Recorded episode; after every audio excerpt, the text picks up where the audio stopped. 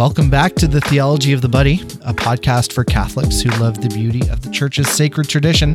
This is episode 77. My name is Chris, and I'm joined today by my enlightened co hosts, Mike, Brooke, and Tim. Before we begin, if you haven't yet, make sure you hit that subscribe button wherever you are listening and leave us a five star review. It really helps us out. Don't forget to drop by theologyofthebuddy.com for all of our show notes and past episodes. While you're at it, don't forget to follow us on social media so you can, keep up to date with all of the great content we are sending out. You can find us at Theology of the Buddy, uh, and now with new and improved Twitter presence, you can find us at Stay Traddy, all one word. All right, so on today's podcast, we're going to be getting into two really cool topics. We're going to be talking about the great feast of Candlemas, also known as the purification of the of the Blessed Virgin Mary uh, in the traditional rite, or known as the presentation uh, in the new calendar. And we're going to talk about Catholic home defense ways that you and your family can defend your home against the incursion of evil. So, you're going to want to stay tuned uh, to, and hear about that as we get into it. But before we do, how are my enlightened co hosts doing today? Very bright, at least brighter than usual. Oh, that's a low bar, isn't it? Maybe a little. It's a good day. Glad to be here. Good to see you guys again. Mm-hmm. Good to see you, Tim. Likewise. I'm just really hungry.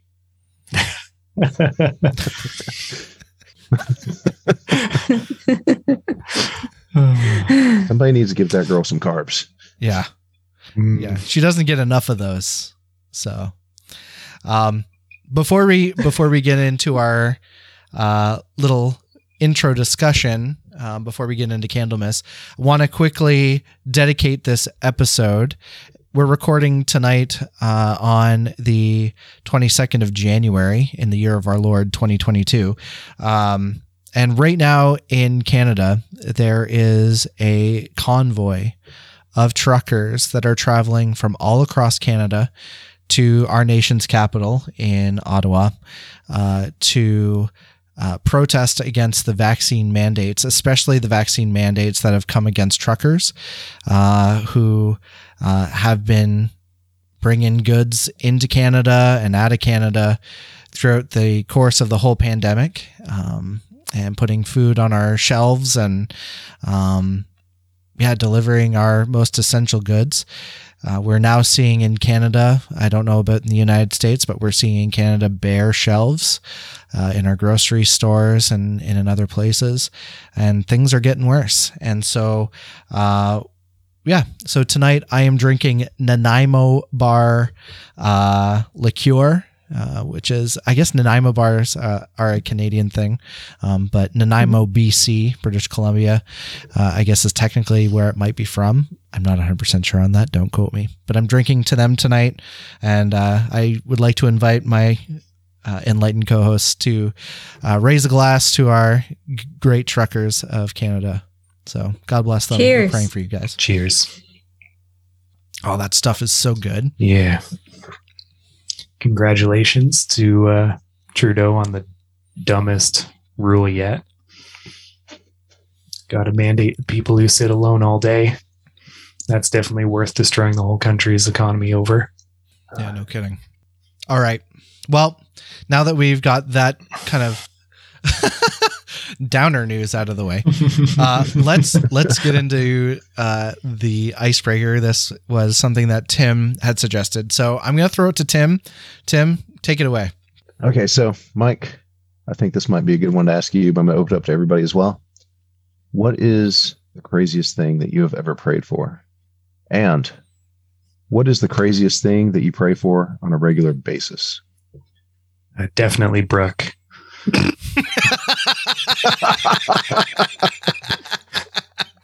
uh, that's that's for both questions. and I'm the best thing you ever got, boy. oh boy. oh. I can I can derail a question just Oh, like goodness. that. That was so fast. Uh, okay. Hmm. Craziest thing I pray for on a regular basis. I'm trying to think of the things that I pray for every day, and they're not that crazy. Well, pretty normal stuff like my family and the church. Um, Evie's weird wonky eyes. I pray for that. Yeah. ev- that every day. Yeah. for healing for her for all the all the babies of the church including chris's baby um yeah there's nothing that weird Nothing that weird. Nothing On that's there. like- if if anybody knew that I was praying for this, they'd probably question my sanity just a little bit. Let's hear it. Hmm. Okay, so for me, the craziest thing that I've prayed for when I was in first grade, I prayed for rocket shoes because I wanted to be able to fly. Which I, I mean, it seems it. I'm I'm sure it's like a normal kid thing, but you know, mm. yeah. So first grade, prayed for rocket shoes, but on a regular basis, and it's not every day, but probably at least once a week. I was like, God, you could take semiconductors from us, and I think we'd be a lot better off.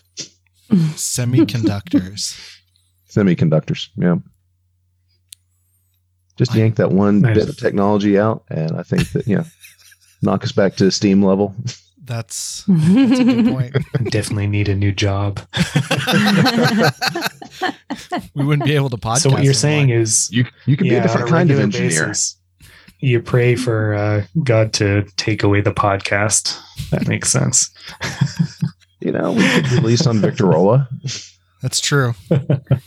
That's true. Yeah, send out copies on vinyl. You, you know what we Oh my could do? We could start a we can start our like own publication like Maximilian Kolbe did, and it'll just be an Oh, yeah. It'll be an uh what do you call it a uh, documentary podcast.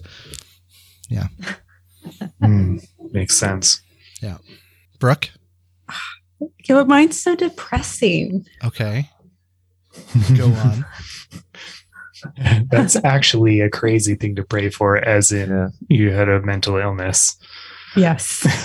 Brooke, we started with Justin Trudeau. I think he's going to be okay.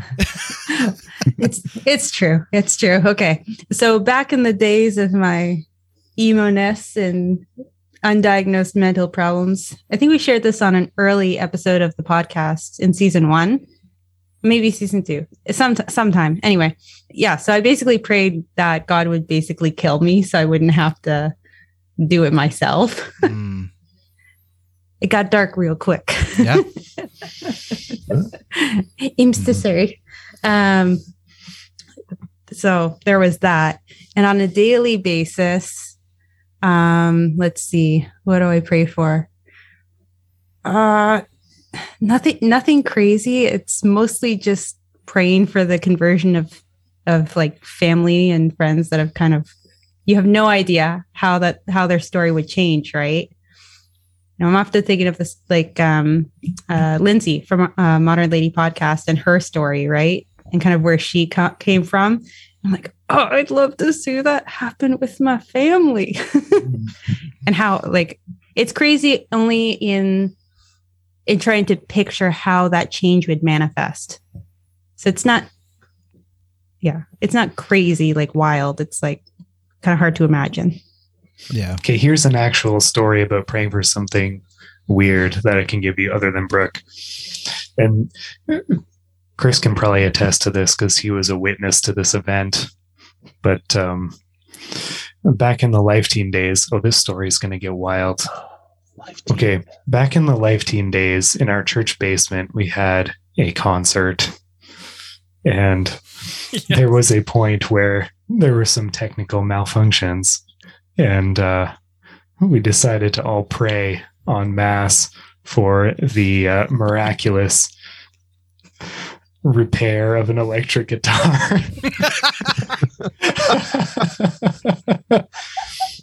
and uh, despite the sketchy circumstances, this prayer was granted. Um, The strings were healed. and I,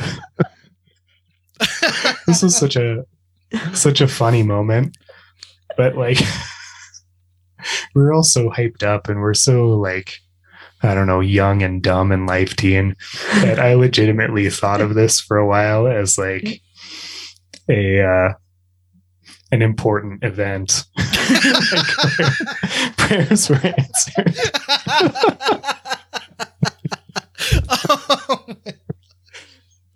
oh, Teenagers, man. man, man. Uh, I had never heard that story before, but it's Yeah, so good. I hadn't heard that story in a long time. I'd forgotten about it. Okay, that's really good. oh good. boy. Um, what's the craziest thing you've ever prayed for? I don't. I don't really know if I have really a crazy thing that I've prayed for. I mean, I'm sure there is, but like, there's been audacious things that I've prayed for. You know, things like a swift end to the pontificate of Pope Francis, um, which would be wild. Okay. Um, but I think the one the one big one that really sticks out to me is uh like so if anybody kind of knows where I live in hashtag St. Thomas, Ontario, St. Thomas is a bit of a hole. It's always been a hole. Um, and there's really never been anything good to come out of St. Thomas, just kind of, kind of like Nazareth. And like, especially in terms of Catholicism, like, it's always just been a hole here. Like, I've always felt like I was one of the very few, if not the only young Catholic in the entire city. Um, and so, me discovering the traditional Latin Mass, I began to be inspired by Saint Teresa uh, to pray that it would come to Saint Thomas because she said, you know, you honor God greatly by asking big things of Him. So I was like, okay, well, let's ask a really big thing that will never happen ever, ever, ever, because the closest Latin Mass was like an hour and a half away. And so I was like, okay, whatever, and I just started praying for it. Um, and then I think within within a year, uh, the Latin Mass, and I felt really bad because I kind of took it to heart a little bit. The Latin Mass that had existed an hour and a half away essentially got um, canceled and moved, but it moved literally like 15 minutes from my house to a different city, but still like, you know, really close. And I was like, whoa, Lord, thank you. You listened. No way. Like, this is amazing. And then another year passed, and like I had stopped praying, right? I had stopped asking the Lord to bring it to my hometown. And a year later, it literally arrived in my hometown five minutes from my house. So, yeah. So that was kind of like the craziest prayer and answer. Uh, because yeah, I never thought in my wildest dreams that it would ever be in St. Thomas at Holy Angels, where I received all of my sacraments pretty much except for marriage and all of that. So, yeah, um, yeah. What is the craziest thing you pray for on a regular basis? I have no idea. I pray for a lot of things. I don't know if they're crazy or not, but yeah, rocket shoes seem really important. So, yeah, When you're I six might, years I might old. start Rocket shoes would be everything. man. like the um like Back to the Future shoes, those would be sick too. Yeah. Yeah, I think first grade was kind of a weird time for me because I okay, for so everyone. For everyone. I haven't figured out because like I remember my teacher's name as being Mrs. Mouse, Mrs. and I don't know if it, yeah, I and I- I haven't been able to figure out if that was actually her name, or if that's just what I thought her name was, and nobody corrected me.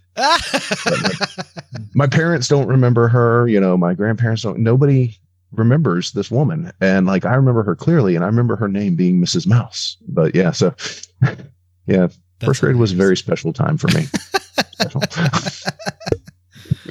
When I started school, I thought I met a girl named Eggnog. Eggnog. What was her name? I don't remember. I just Man. remember her as Eggnog. Prince. Maybe it was eggnog.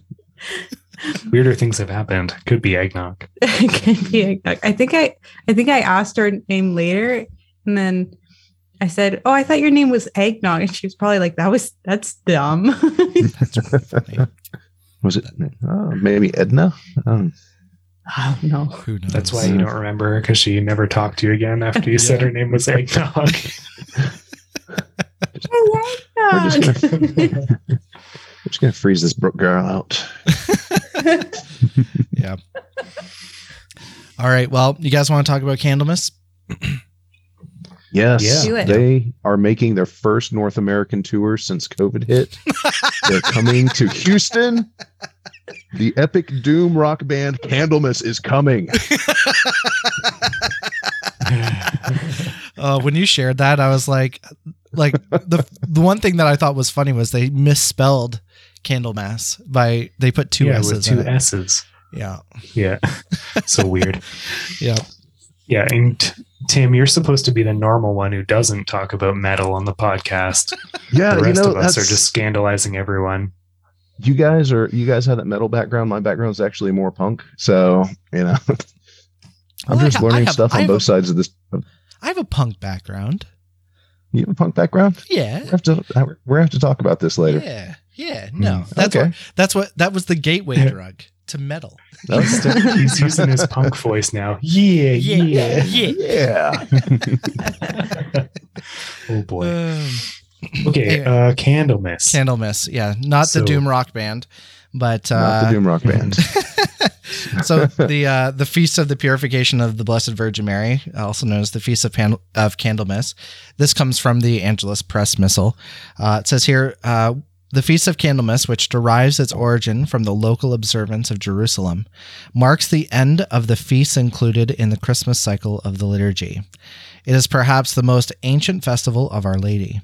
It commemorates not only the obedience of the Blessed Virgin to the Mosaic Law in going to Jerusalem 40 days after the birth of her child and making the accustomed offerings, but also the presentation of our Lord in the temple and the meeting of the infant Jesus with the old man Simeon, the Occursus Domini, as the feast was anciently termed. This is the principal theme of the liturgy on this day.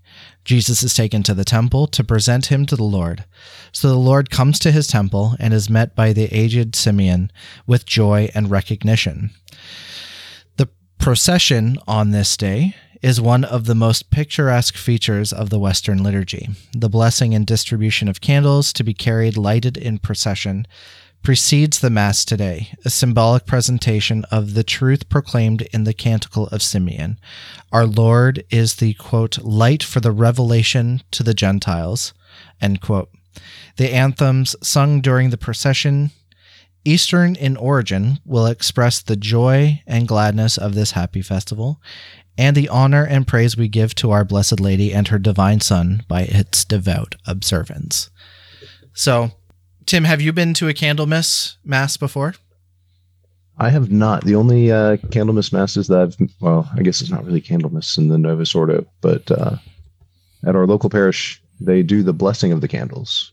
Oh, do they? But yes, yes, so there's, it, it's actually one of the more impressive blessings that uh, I've seen in the Novus Ordo.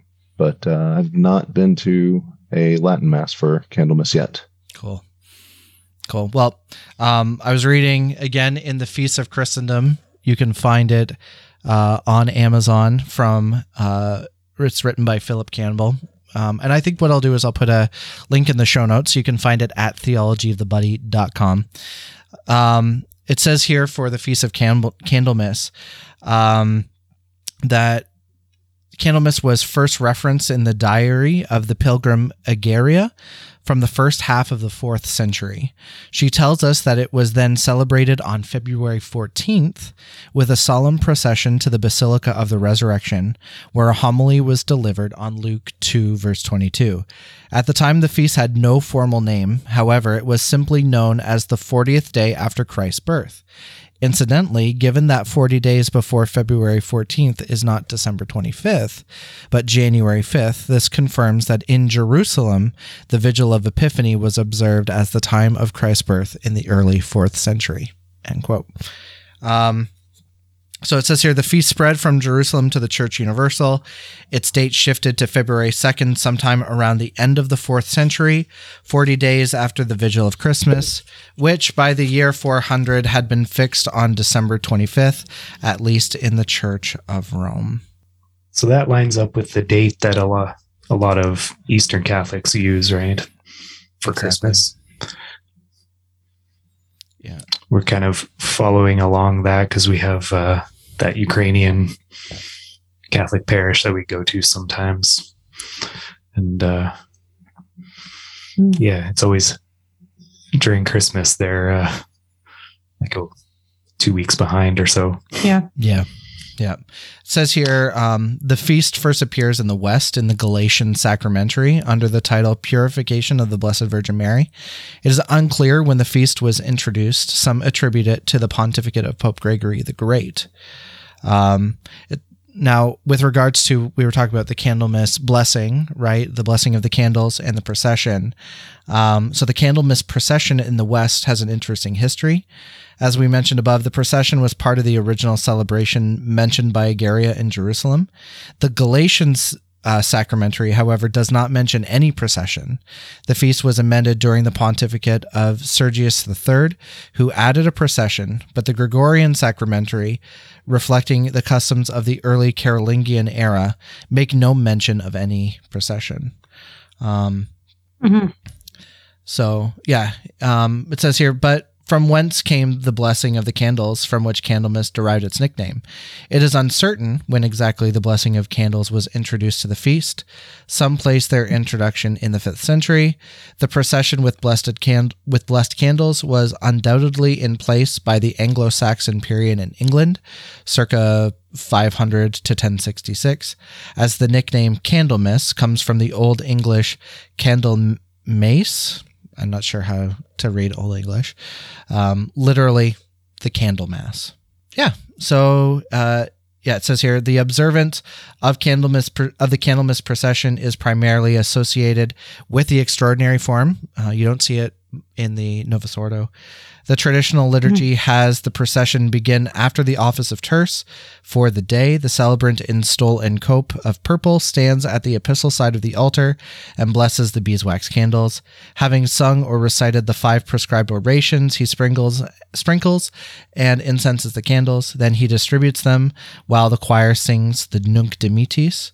Um, during the following procession, the faithful carry lighted candles in their hands as the choir ch- chants the antiphon Adorna Thalamum Tuum Sion, composed by St. John Damascene. So, if you can get to a Candlemas this year Wow. in the uh, traditional rite, do it because it's pretty sweet. There's a lot to unpack there. Yeah, Oh yeah. it's beautiful though, and you know, I think this kind of uh, we we're going to kind of get into the topic of Catholic home defense, but this kind of get it gets into one of the things that I think are really important to have in your home, which is blessed candles. Um, I think every Catholic family needs to have blessed candles, especially blessed beeswax candles. yeah it was really interesting to learn about the um uh like the purification process that mary had to experience so after birth of a son she was considered unclean for seven days and then you would go to the temple you would make your offering at the temple and then um, she would actually have to go home and she would be like away from society for an additional 33 days because it was her first child so we have the 33 plus 7 40 days um, let me see here.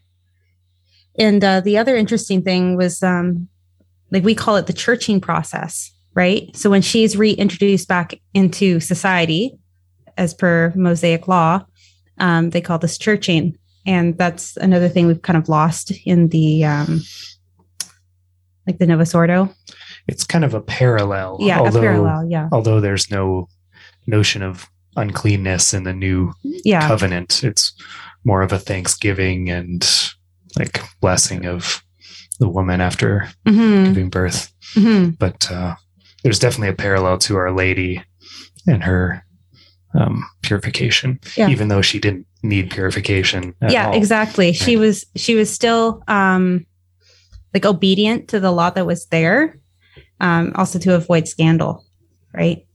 Um, yeah, it's kind of like how our Lord was baptized, but he didn't really need to be baptized, right. right? Right. Yeah. The um something that Philip Campbell mentions too in the Feast of Christendom is that um you know there's there's that clear difference between moral purity and ritual purity, right?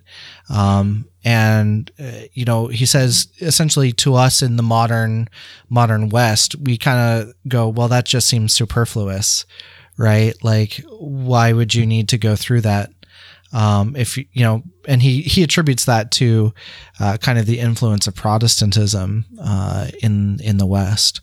Um, but you know, to them, you know, to Our Lady, to our Blessed Lord, like they they saw it as being fitting, right, and most fitting to do it. Um, not that they needed to do it, not because they were unclean, but because it was fitting and just to do. So. Yeah. So I've been looking at this and I'm kind of looking at this with newer eyes.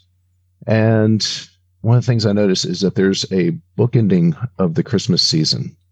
You know, we begin with a star and we end with candles. And it's this idea Mhm. of light of light in the darkness. You know, it's the darkest time of year.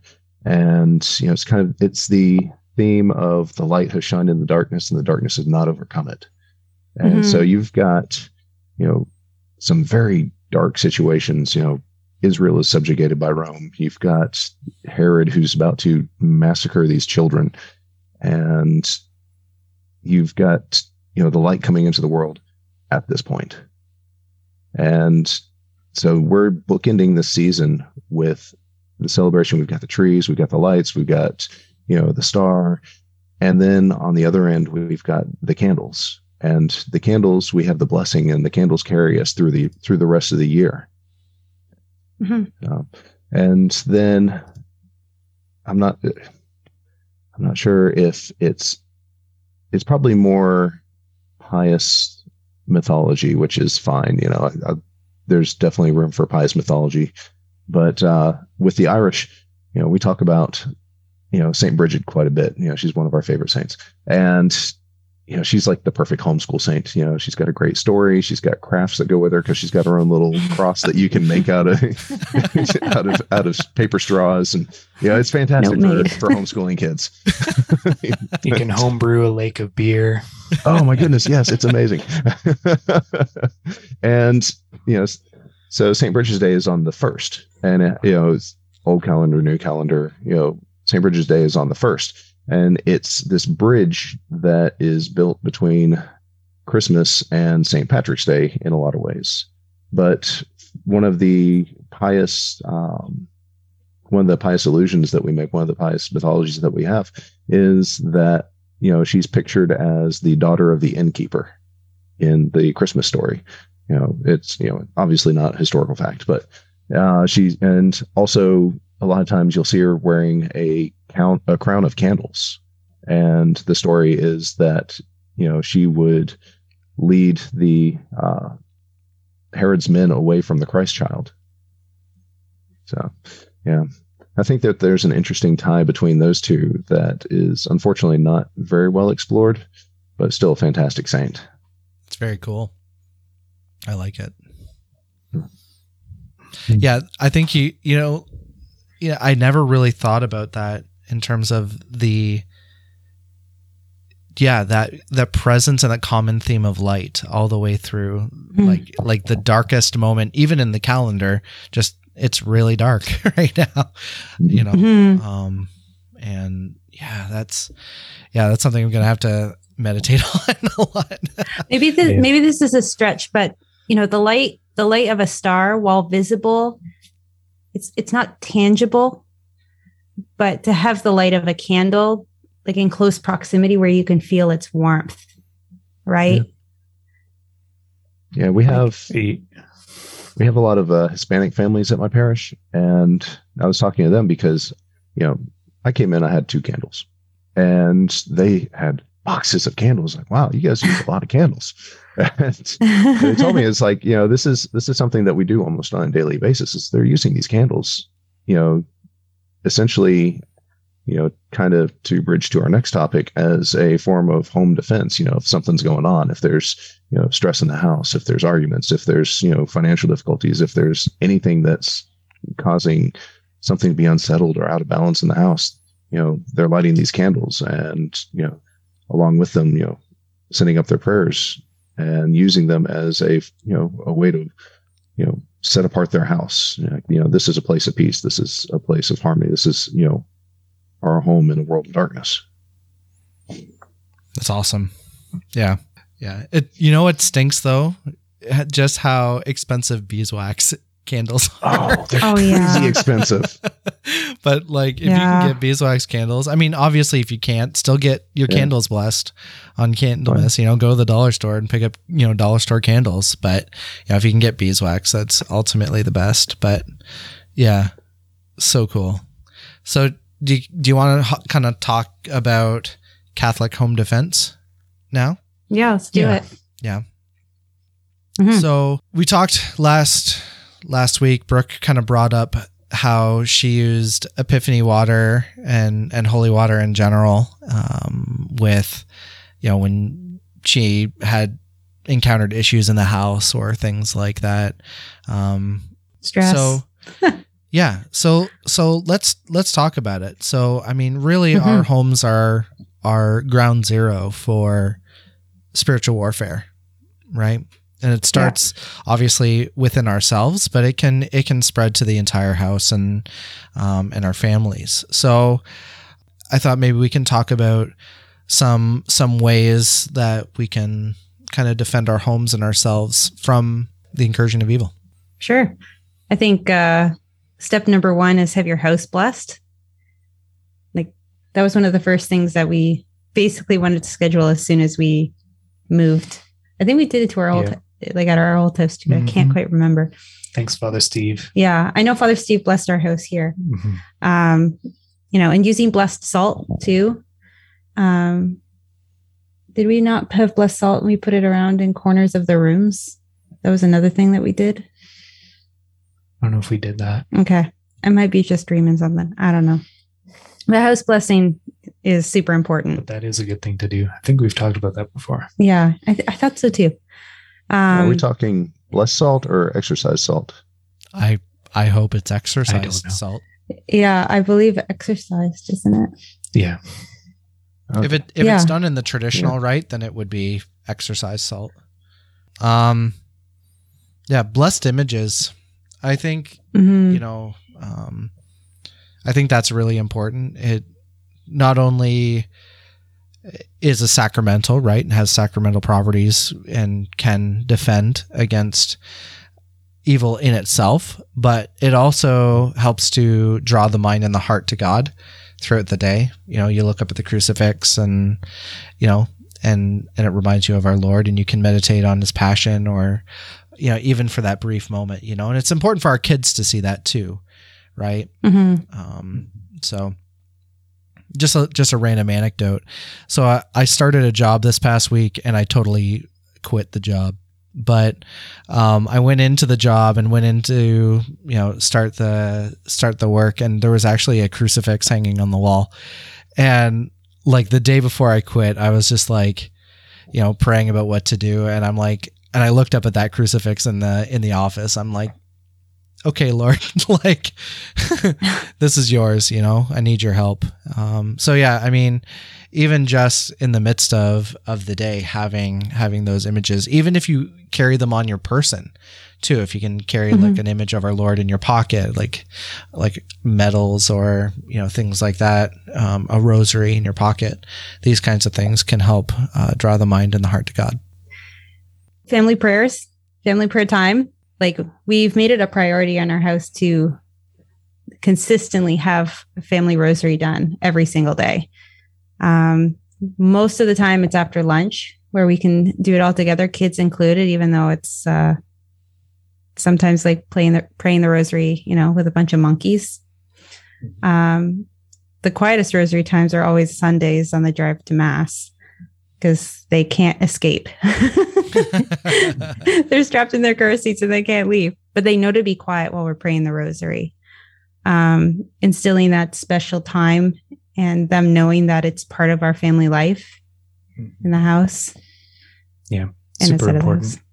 And then on the flip side, the the private prayer of the parents too, right? Mhm. Especially um, the head of the household. You got to be praying for the protection of your home and your family. I think um, that's something that I try and make sure to do every day. Is like just directly pray against that um, demonic influence and for the protection of the house. You know, pray the Saint Michael prayer, dads, and you know, if you uh, if you can find a good like uh, deliverance prayer or something like that, um, I'd say that's a good uh, routine thing for the head of the household to be doing. We also have uh, make a point of putting a crucifix in every room of our house. Mm. like like what Chris was saying. Like no room is spared. We have one in the laundry room and in the garage. They're humble crucifixes, but crucifixes nonetheless. And uh yeah, you basically can't go from one room into another without seeing one. Yeah. Heart, you know, coming back to that deliverance prayers thing. So, the book Del- Deliverance Prayers for the Laity by Father Chad Ripperger is a fantastic, fantastic resource. Um, you can actually get a copy of it. There's a link in our show notes at theologyofthebuddy.com. Uh, go to the Tumblar House link. You can actually buy it directly from Tumblar House and help us out in the process. So uh, definitely go there and search Deliverance Prayers or look for Father Ripperger, R I P P E R G E R, and uh, yeah, you'll be sure you'll be sure to find it there. Okay, so the the prayers are pretty much plug and play. You know, you can you can get copies of the books pretty easily.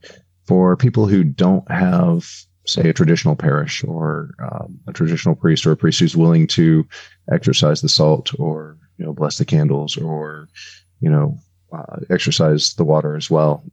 You know, getting a hold of that seems like it would be somewhat of a challenge. Now, you can't go out and just buy like okay i'm going to buy exorcise salt you know that it seems like there's uh, certain barriers to entry on that you know like mortal sin but is there like do you guys is there a, a, like a proper way to go about getting it? Do you because because it's valuable like, like okay not not like monetarily valuable but like intrinsically you know there's a certain value to having a certain value to using it. Otherwise it would just be like say it's prayers and do it. You're you're good to go. You know but so it seems like you know finding a way to you know make that more available to people who are in situations where they don't have that access. Like i've i was looking online i was curious about this and there was one family the kukierski family i totally butchered their name i'm sure but they seem like they're centered around steubenville ohio which most of the north american catholic world is kind of has steubenville as its access point but uh, but uh, and they they have exorcise salt that you can buy, but it's not like you're buying the salt; you're buying the container that it comes in. And I think you can even buy the containers empty for the same price or something along those lines. And it seems like that's a little more on the up and up with it. But uh, yeah, do Yeah. you guys know of any any way? Like, is there some group of fathers that are just like, hey, if you send us a letter, we'll send you X, Y, and Z. Yeah, I haven't I've really, heard I of haven't that, really no. heard of that before. Um, like I think, like Marytown in Mhm. um in Illinois, like it's a kind of the same situation. Like you're buying like the container essentially, or you're giving it by donation or something like that. It's not like you're, you know, it's not simony or whatever, right? Um, yeah. I don't really know. Like one of one of the things that I would say is, um, and this is this might be a weird pro tip, but like if you can find a younger Catholic priest and say, "Hey, I want I want to get some blessed salt, but I want it blessed in the old rite." Younger priests are generally far more open to the idea of doing it for you. Um, I don't, if you have the prayers and stuff like available so that it would be like super super easy. yeah, like you just show up with a box of salt and and whatnot. Yeah. and And you know, the book with the page bookmarked for him yeah, would be ideal. The other thing I I was just thinking is if there's no Latin mass near you or no community where you can go regularly, if you're making a like a once or twice a year trip, maybe that's uh, a strategy to when you plan to go. The best days might be something like Candlemas or Epiphany or Mhm. the days when you can, you know, bring in your gallons of water to uh, become holy water or bring in your box of candles for the year or something like that, right? yeah, make make a road trip of it, you know. Just load up the car with a ton of water and some salt and just just drive away and see what people think. yeah. The yeah.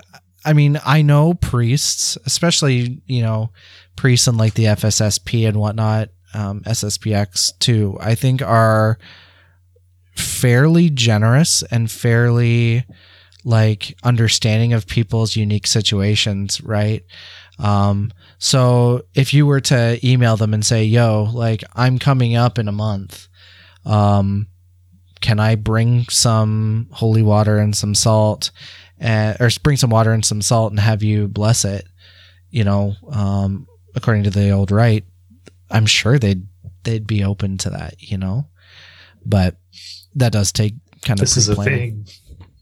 This is a thing they're probably gonna make an effort to put in their calendar. Yeah, If someone's specifically reaching out for something important like that. Yeah. Something that my mom introduced me to, which I hadn't really heard of, um, was particularly with Saint Benedict medals. Saint Benedict medals are generally used for, you know, exorcisms and things like that. Um, there's actually, if you're not aware of it, but there's actually um, like letters on there that are like essentially, um, what's I'm not sure what the words what the words are, but it's you know basically commanding Satan Vade retro satana. yeah, like tell yeah telling satan to get lost um so Yeah. Turn back and drink your poison yourself. yeah That kind of thing. Yeah. Yeah. It's actually quite awesome. Yeah so um but yeah she she had heard of a tradition where you put um the saint benedict medals at f- you bury them at the four corners of the house um like of the property um Neat. as a mean, means of defense so um so she introduced me to that um So I've come to find out that the Saint Benedict medal, if you have a tattoo of the Saint Benedict medal, doesn't carry the same power. I feel like somebody has a secret uh, tattoo that they're not. yeah, yeah. I, you know what? I was very, very passionate. Not quite as smart as I should have been. Uh,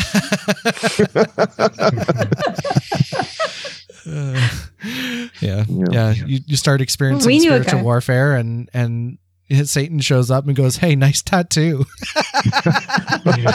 Sick, dude. he shows he shows his. I Yeah. yeah. Mine, you know. We knew we knew a guy that had Saint Benedict medal tattooed on his back. Oh yeah. I don't want to say the oh, name Oh, okay. because I can't Yeah. pronounce it and I don't remember. I just know it was really big. He, I think he went on to be a priest, possibly. I think I only met them like twice, so. But he was just like, yeah. hmm." Yep.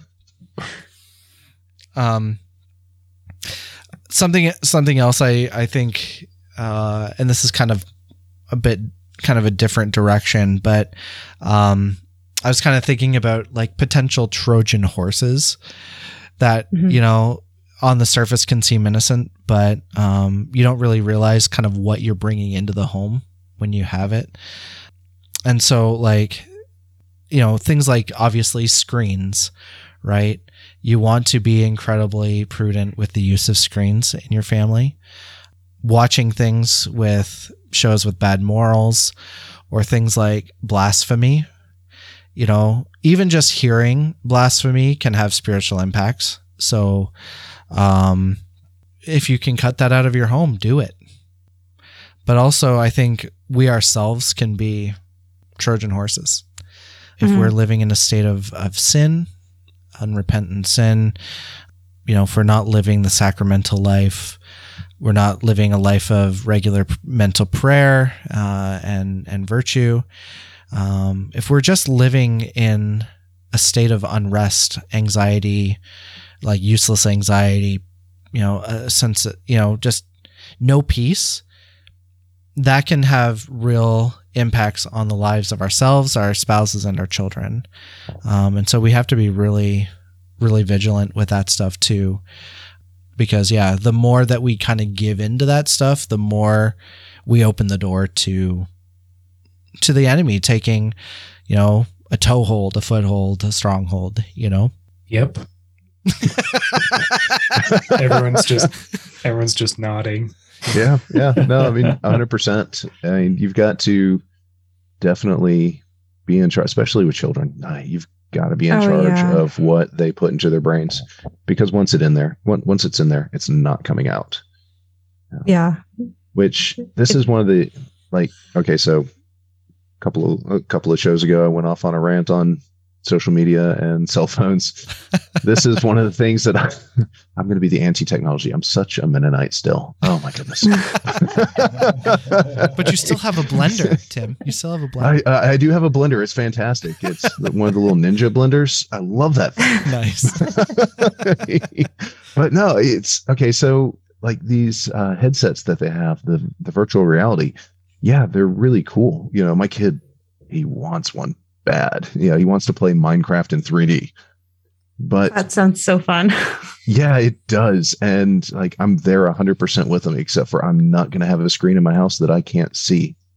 yeah. Um, Agreed. Yeah. Yeah, I mean, I've nothing against video games as a concept. You know, they're obviously exist. They obviously exist on a spectrum. I mean, you've got Minecraft, and these little builder games over here, and you've got you know Assassin's Creed and whatever on the opposite end, and you know, one's obviously much more morally defensible than the other. But Mhm. you know, I can't give my son a screen where I can't look at it and be like, okay, this is exactly what's going on right now. Because Mhm. ultimately, Catholic home defense, you know, we're answerable for what happens under our roof. Yeah. Yeah. Someday we're going to have to stand before God and be like, yeah, I didn't have the software on my computer. And that is why my son found pornography at age whatever. You know, this, I didn't, you know, I didn't take charge where I should have. I don't want, Mhm. do not want to be in that position. I've got enough to answer for already. Yeah. I remember finding like it was either a CD or a DVD back from my high school days or something like that. And I remember finding I was like, I don't want like I think I think I think I was pregnant and we were moving or something and I was going through stuff to see what I had. It's like I don't want my future children to listen to this or watch it or whatever. There's something sketchy on it. I can't remember what. But I just broke it and I threw it in the garbage. And I was like, problem solved. I don't even have to worry about donating it and it being somebody else's problem. Just toss it. Yeah. Yeah, that's some that's something that like Julie and I kind of had a conversation about you know a little over a year ago. We were looking through our DVD collection and we're like there's some there's some stuff here that, like like obviously we haven't watched a lot of stuff for a long time. They just kind of got packed up and moved and we're looking at the DVD collection we're like there's some serious junk in here. Like like Mhm. all of these have a blasphemy in them. Like all of these have and we're like and, and Julie's like, well, what are we going to do? Like, should we sell them on marketplace? And I was like, no, we can't just like essentially hand off a loaded grenade to somebody else. You know, Mhm. like this is not, you know, out of out of justice, we can't do that. You know, and then and then benefit monetarily from it. You know what I mean? Like, Yeah. um, you know, so giving it away to the Salvation Army is is still not a good option. It's not real charity. You know, Mhm. at that point. Yeah. I know Mm. that's probably a radical opinion, but On the flip side, though, on the flip side, there are so many movies out there. Like Hollywood went through this era in like the 40s and 50s where they were making fantastic movies. I mean, you Mhm. had Ben Hur being being made, uh, The Robe. I mean, just movie after movie. And I found dozens of these movies where it's like, wow, I've never seen this. And I go through and watching these movies are amazing. And they're all Oh yeah. you know, like dead on for the faith. You know, like just like Mhm. nothing that is controversial, nothing that is offensive. You know, but they're high quality movies. They tell good stories. You know, they, you know, they're not like the problem with Christian movies today is they're always pushing the message uh, with at the expense of the story. With these, though, Yeah. you know, it's actual art as opposed to just this product that they're wrapping up and shipping out. And Yeah. so, I mean, it's it's not the Kirk Kirk Cameron version of Christian films. Man, but I love Mhm. Kirk Cameron. Oh man, yeah. Sorry if I left everyone my behind. I- Is that no? Okay. No, yeah. my uh, my grandparents really love Kirk Cameron, and God bless them. they're so they're so sweet. Uh, Yeah. I moved into I moved in my house a few years ago, and I got a phone call about three days after we'd moved in. Hey, we're going to be coming out to out east, just to let you know we're going to be staying with you for two weeks. So they showed up five days after I moved into my house Oh my and stayed for two weeks. but again, I love them. They're so sweet. It's so like I'm socially awkward. They're they're they're just socially awkward to the nth degree because like they spent most of their lives, you know, translating the Bible down in um, down in Mexico for the Aztecs.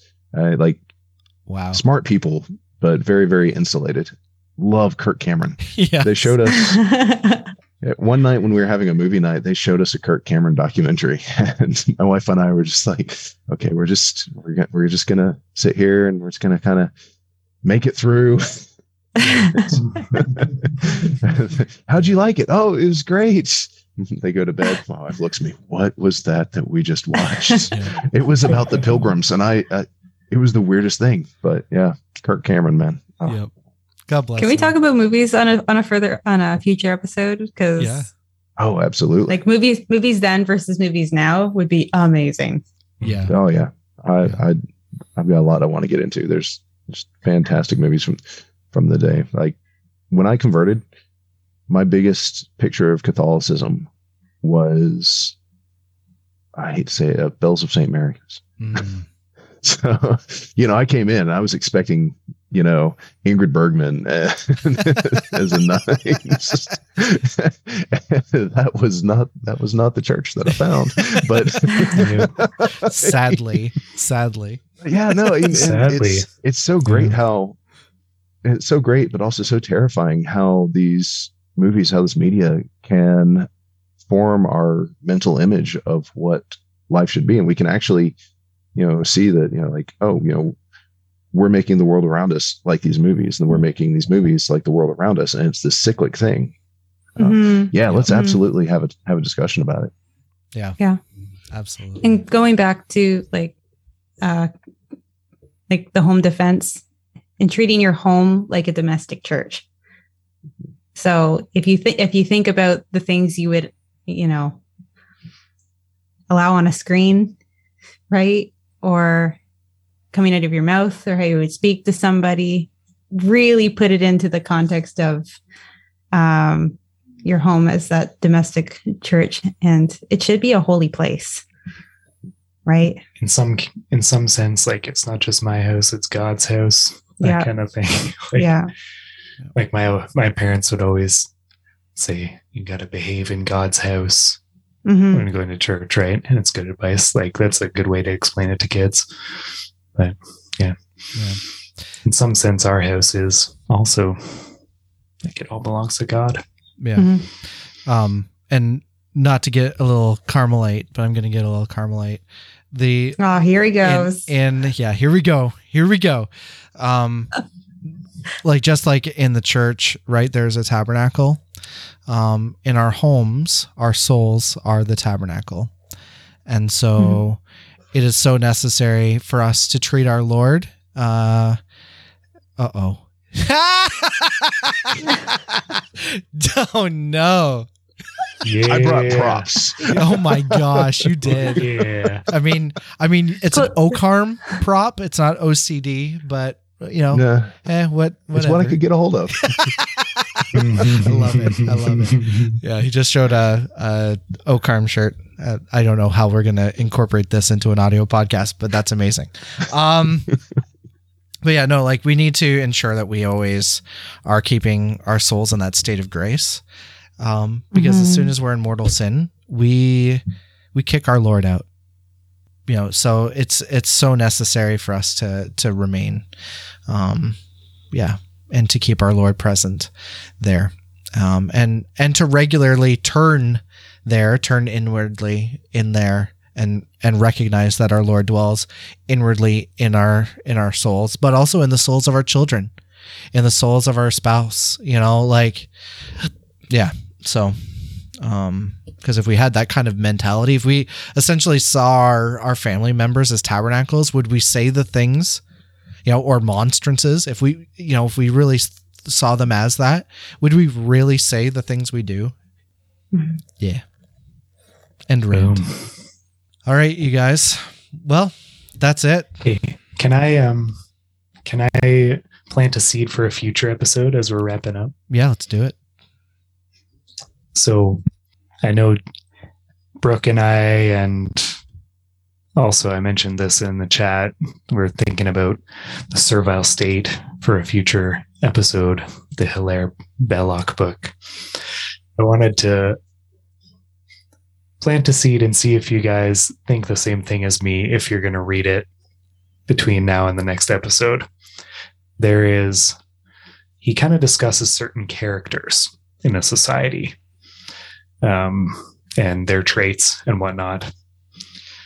So you'll have to keep an eye out for the kind of caricature character that is Doug Ford because he's in there. There's a character that's I won't say which one yet because I'm saving it for the podcast, but uh, our illustrious premier of Ontario is uh, just described to a T, and uh, it's amazing. Can't wait to get into it. That's sweet. I got to tell you, Mike, you are a champion. You know, you've been doing the dad thing for all this time. And yeah, you're just a true champion, Doug Ford. He's always calling everybody Google champions. Doug Ford. I'm a numbers guy. I always go back to the oh, numbers.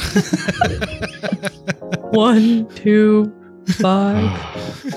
I'm a numbers guy. Let's let's see these fifty thousand truckers show up. let's see him count those. Uh, anyway, It's a good number. yeah. All right, you guys. Well, thank you for another wonderful episode. Um, again, and to all of our friends who are listening, thank you for listening to today's podcast. Let us know your thoughts. Hit us up on Facebook, Instagram, Twitter. You know, you can find us at Theology of the Buddy and Stay Tratty on Twitter. Um, you can also send us a voicemail via Facebook Messenger or Instagram if you'd like. Uh, just hit that uh, voice message thing, and we can take that and put your comments on the podcast. So we'd really appreciate if you'd do that um, as well. Please, we'd love for you to subscribe. You can find us on Apple Podcasts, Spotify, Stitcher, Google Podcasts, YouTube, TuneIn, um, or wherever wherever you listen to great podcasts. Um, so yeah, so we're going to be back in two weeks from today, talking about the servile state. Is that what our plans are? Sounds good to me. Okay, so we're going to be talking about Hilaire Belloc and the servile state, um, which is going to be led by Mike. So thank you very much in advance, Mike, for leading the podcast. so everybody, make sure you're you're subscribed so you know when that comes out. Um, and uh, a blessed Candlemas to all of you. And until next time. Stay tratty. Tratty.